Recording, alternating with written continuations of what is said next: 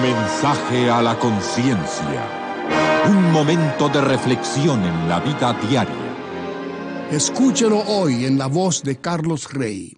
Los salteadores de caminos de antaño, cuando se les acercaba un forastero, se ofrecían para reclavar las herraduras de su caballo. Lo hacían con el fin de meterle en el casco un clavo demasiado largo que poco a poco le lastimaría la pata. Si caía en la trampa, el infeliz viajero se veía obligado a detenerse pocos kilómetros más adelante, a suficiente distancia del pueblo como para evitar sospechas.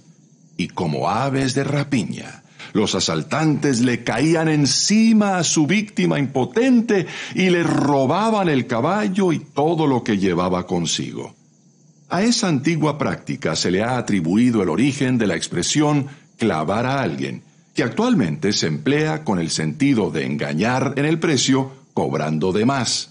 Si algo tienen en común la antigüedad y la actualidad, es la abundancia de casos en que alguien clava a alguien eso sí que no ha cambiado con el paso del tiempo, porque todo el mundo es susceptible al engaño. Hasta las personas más astutas bajan la guardia y se dejan engañar alguna vez en la vida. ¿Acaso se dejará engañar también Dios?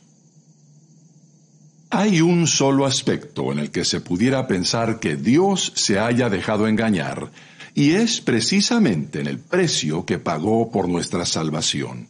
Sabemos que el Padre Celestial envió a su Hijo al mundo para ser clavado en una cruz y morir por nosotros. San Pedro nos lo explica en estos términos. Ustedes fueron rescatados de la vida absurda que heredaron de sus antepasados el precio de su rescate no se pagó con cosas perecederas como el oro o la plata, sino con la preciosa sangre de Cristo. La pregunta que bien podemos hacernos es, ¿no habrá pagado Dios más de la cuenta para redimirnos de nuestro pecado? A simple vista, parece que no debió haberle costado tanto nuestro rescate. Lo cierto es que Jesucristo sabía que su muerte en la cruz era el único modo de redimir a la humanidad perdida. Por eso les explicó vez tras vez a sus discípulos que era necesario dejarse matar y resucitar al tercer día. A juicio suyo, porque no había otro modo de salvarnos, valía la pena el sacrificio supremo por nosotros. De modo que Cristo no fue víctima de engaño fue por amor que pagó muchísimo más de lo que nosotros mismos pensamos que valemos.